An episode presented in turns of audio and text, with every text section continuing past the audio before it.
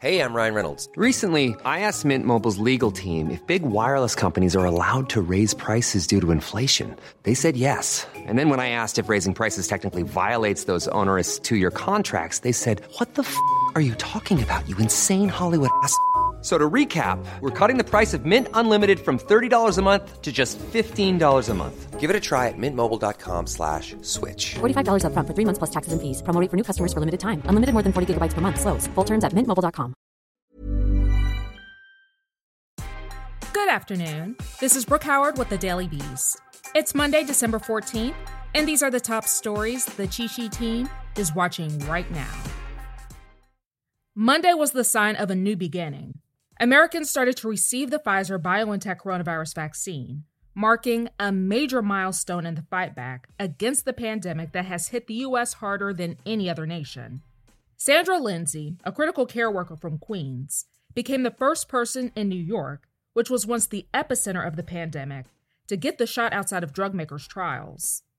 Lindsay said during a live stream of her historic vaccination that she hopes, quote, this marks the beginning of the end of a very painful time in our country. She also made it a note to instill public confidence that the vaccine is safe. President Trump tweeted shortly after Lindsay's shot, quote, First vaccine administered. Congratulations, USA. Congratulations, world.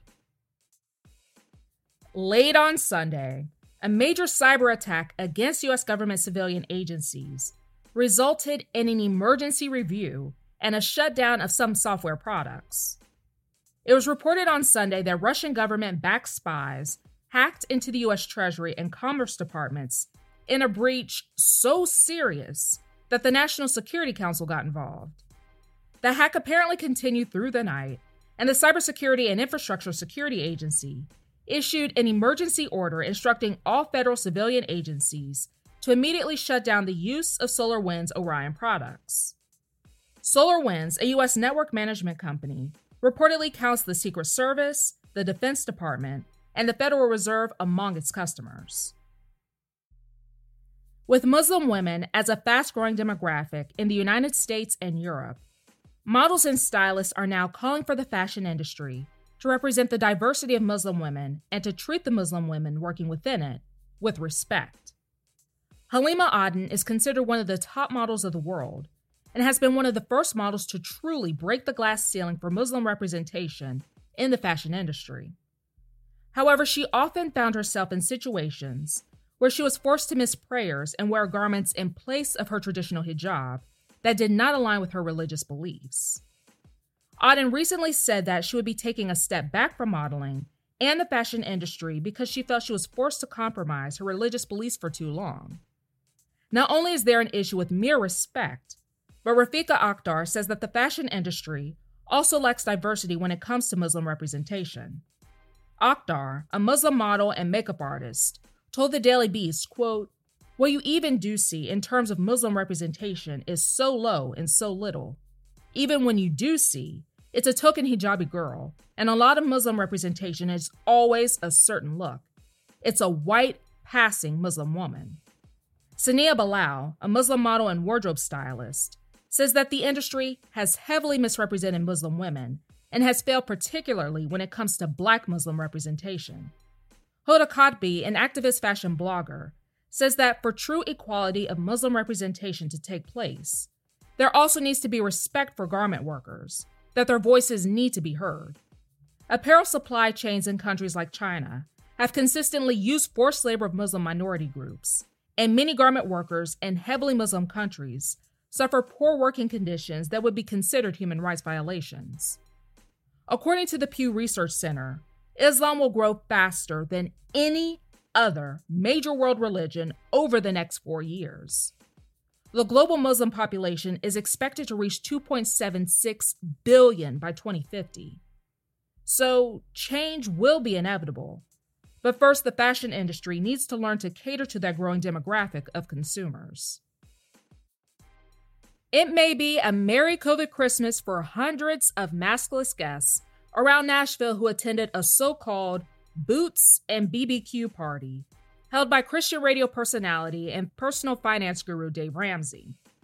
Ramsey, who is perhaps the biggest proponent of the snowball method of debt control, has an audience of more than 17 million loyal radio and podcast listeners. Unfortunately, as a staunch COVID denier, he preaches his COVID conspiracy theory to them. In the process, he keeps his media empire's offices open, even to employees who had tested positive for the virus.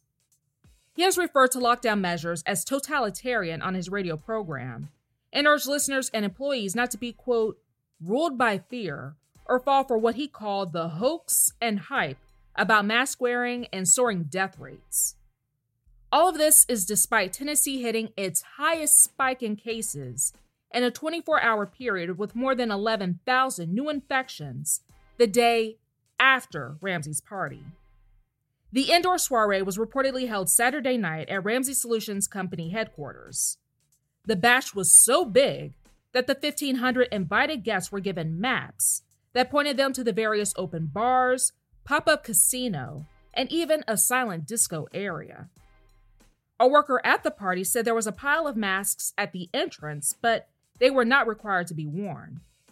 The Nashville scene reports that the shindig was held across multiple floors of the building, and one worker said there were at least a thousand guests inside at one time, and quote, there was absolutely no social distancing being practiced. Adding insult to injury, quite literally actually, the worker noted that neither he nor most of the other workers wore masks at Ramsey's request in order to avoid, quote, making the guests feel uncomfortable. The website that you've probably been spending plenty of time with during the pandemic has removed millions of videos from its platform. In response to a column published in the New York Times on illegal child sex images, Visa and MasterCard announced they would no longer process payments to Pornhub. In turn, Pornhub suspended all content that was not uploaded by verified partners and members. The number of videos on the adult website reportedly went from 13.5 million all the way down to 4.7 million on Monday morning. Pornhub is concerned that it is being targeted by anti porn activists whose real agenda is not actually about protecting children. Also, performers in the adult industry are worried that the backlash sparked by the Times piece could hinder their livelihoods. So, Santa Claus is generous, but he's been giving the gift that no one wants the coronavirus. A man in Belgium possibly infected at least 75 residents and staff of a nursing home after a goodwill visit last week. The man, who authorities say is the son of one of the residents, dressed up as Santa to spread holiday cheer, but he may have spread a little more than that. A few days after St. Nick's visit, staff and elderly residents reportedly tested positive for COVID 19.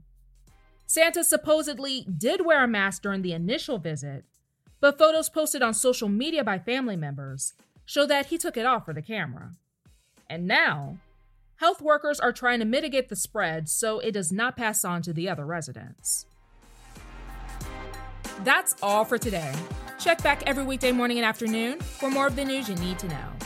Find us wherever you listen to podcasts.